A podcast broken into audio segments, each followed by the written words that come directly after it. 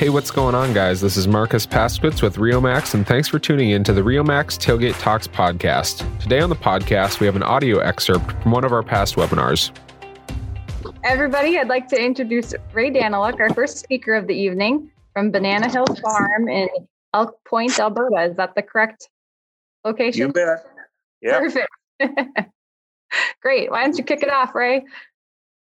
Well, I guess I'll start off by uh, just saying that, uh, you know, just I'm going to talk a little bit about my experience with uh, raising cattle and uh, with Riomax or Rio Nutrition.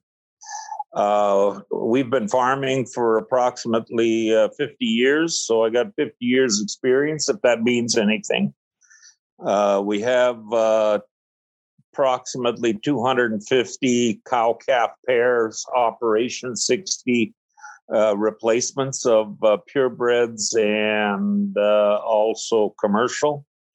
And uh, so, what happened traditionally, what we did is uh, farm uh, gave the, I guess what we could call it, the typical nutrition for for cattle. You know, we'd give them uh, hay that we put up every year. We'd give them a little bit of grain, and uh, everything seemed to uh, roll by all the time. Good pasture, good hay. And uh, in about uh, 2011, I believe, and 2012, we lost uh, a couple calves to coccidiosis. And of course, that kind of gave us a little bit of concern and trying to figure out what we were going to do. Uh, in 2013, we lost eight calves, so we we had to do something. And typically, as I said, we just fed a little bit of uh, uh, vitamins and uh, and uh, uh, minerals, and everything was good. So I guess our solution was to go to uh, to feed Rumensin. So we started to feed Rumensin with uh, minerals and vitamins with roll with rolled grain. Uh, I would suggest that it wasn't uh, really uh, effectively utilized because of the uh, the mineral settling, mineral and Rumensin and everything else settling to the bottom of the trough and the cows would lick off the top of the grain and leave uh, everything else behind. If you tried to put Rumensin on uh, free choice, that didn't work very well either. So uh, it, it helped, I believe, to control some of the coccidiosis, but it wasn't exactly what we were we were after. Uh, we then also were sw- started to swath graze uh, corn. And the concern to have a balanced uh, protein and an adequate calcium, uh, I would say, gave us some uh, some challenges. So uh, for two or three years, and uh, I had heard of uh, you know Rio Nutrition in Calgary at a conference that I was at. we tried to to research what Rio Nutrition was trying to do and what they were, I'd say, what they were after uh, and what they had to offer. Sorry. I really wasn't convinced at that time by the uh, by the representative that uh, that came out, and uh, you know he had some good literature, but uh, the one thing he wanted for us to do is to buy a, a, a full truckload of uh, of tubs I wasn't about to buy a full truckload of tubs, and uh, and I remember him calling one time, and he says, "Well, you know what? We can send you half a semi because if we find somebody else that'll take it, then everything will be all right." Well, I still wasn't willing to do that because that was a big investment to try to use uh, the Rio Nutrition tubs without really any experience of results. So when uh, Mistel Seeds started up, uh, started to to sell, it uh, really made it manageable for uh, for us. At least that's that's kind of the way that I I felt. So I have used the tubs for uh, for a couple calving uh, seasons. I've had no coccidiosis in the calves, and I'm not using Rumensin, by the way.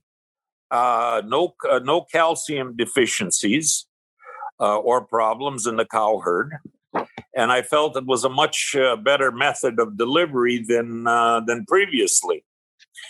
Uh, I make it available to the cows and the calves year round, and I think for me that was a key. you know, the tubs I believe have to be you know someplace in where the cows are. I found that calves uh, lick the tubs uh, rather, you know, especially right after they're born or that first month or month and a half.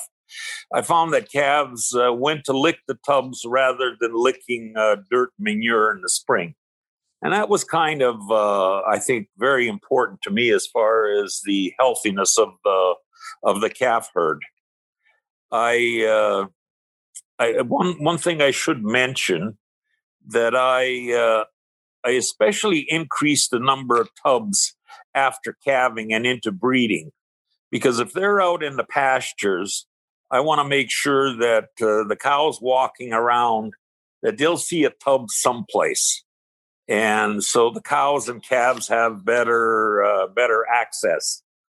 And uh, the reason that I did that is I really wanted to make sure that the breeding success rate uh, improved, which it did, and I was uh, was very impressed that I was able to tighten up the breeding uh, season or the calving season, and uh, it made uh, it made a big difference for me. So having those tubs available uh, was was uh, was you know a, a, major importance. I think one of the most important things that I'd like to talk about, and it's probably not talked about enough, and that's that the calves got used to licking the tubs in the pasture. And uh, they continued to lick the tubs uh, after weaning. So when we weaned the calves and we put them in the corrals, uh, the real only common kind of item that they have inside the corrals are those tubs. So it was very interesting to see you wean the calves, and uh, so they're stressed out a little bit. What do they do? They go straight to the tubs, and uh, so that to them was a fam- familiarity. And uh, the calves were healthier. I haven't had any sick calves after weaning.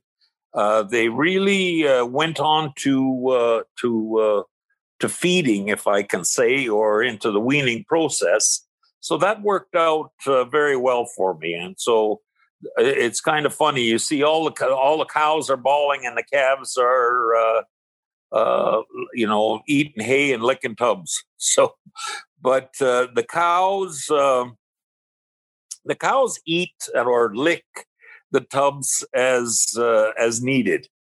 Uh, I think that, and I see that there's less consumption. There's no waste uh, and really, there's more value. I've used all kinds of different tubs uh, previously, and I felt that uh, sometimes the uh, cows were just trying to eat the uh, the contents of a tub instead of licking for nutrition.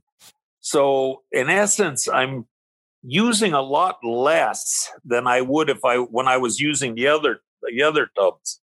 Now, of course, uh, as everyone knows, the cost is uh, the cost is higher, and uh, so you have to rationalize things out. And I feel that it's cheaper. It's cheaper for me to use these tubs than it use than it is to use uh, the other tubs. And and I guess in closing, I would just say, uh, you know, you you'd be a fool to uh, to pay the price of a Rio tub if you didn't get the results. And, uh, you know, I'm a kind of a cheap bugger. And uh, I think at the end of the day, uh, I feel that uh, they really have uh, they really have value. So I'll take any questions about how we do things and what's what is done for us. As long as everybody else can hear me, then I'll know I'm good. But um, I was just going to say thank you so much, Ray, for for sharing with us if it's okay with you, if you're okay with staying on till the end, I think we'll try to do questions at the end. However, if you can't stay on the whole time, we'll make room for it now as well. Okay, nope, yeah, no problem. Great. Thanks so much. say one thing that you mentioned was was tightening your breathing season, and I felt like that tied directly into our theme of the night with third trimester nutrition. Maybe not directly, but indirectly, because when we talk about third trimester nutrition, we're talking about the nutrition of both the cow and the calf. When that cow's nutrient requirements are met, their mineral requirements are met during the third trimester, they're coming into calving so much more prepared. And when they're more prepared at calving, they're going to clean better. You're going to have a less stressful calving season on yourself, and they're going to be ready to breed back better. And that's exactly what's going to tighten up that calving window. Well, hopefully you all enjoyed that. We have these free webinars on a monthly basis and would love to have you live to enjoy the entire webinar and ask questions. To get signed up for our upcoming webinars, head on over to riomax.net slash events to get in on our next event. If you're enjoying what we've got to offer on the Riomax Tailgate Talks podcast, I'd encourage you to subscribe so you don't miss a single episode. I look forward to next time, and you guys have a good one.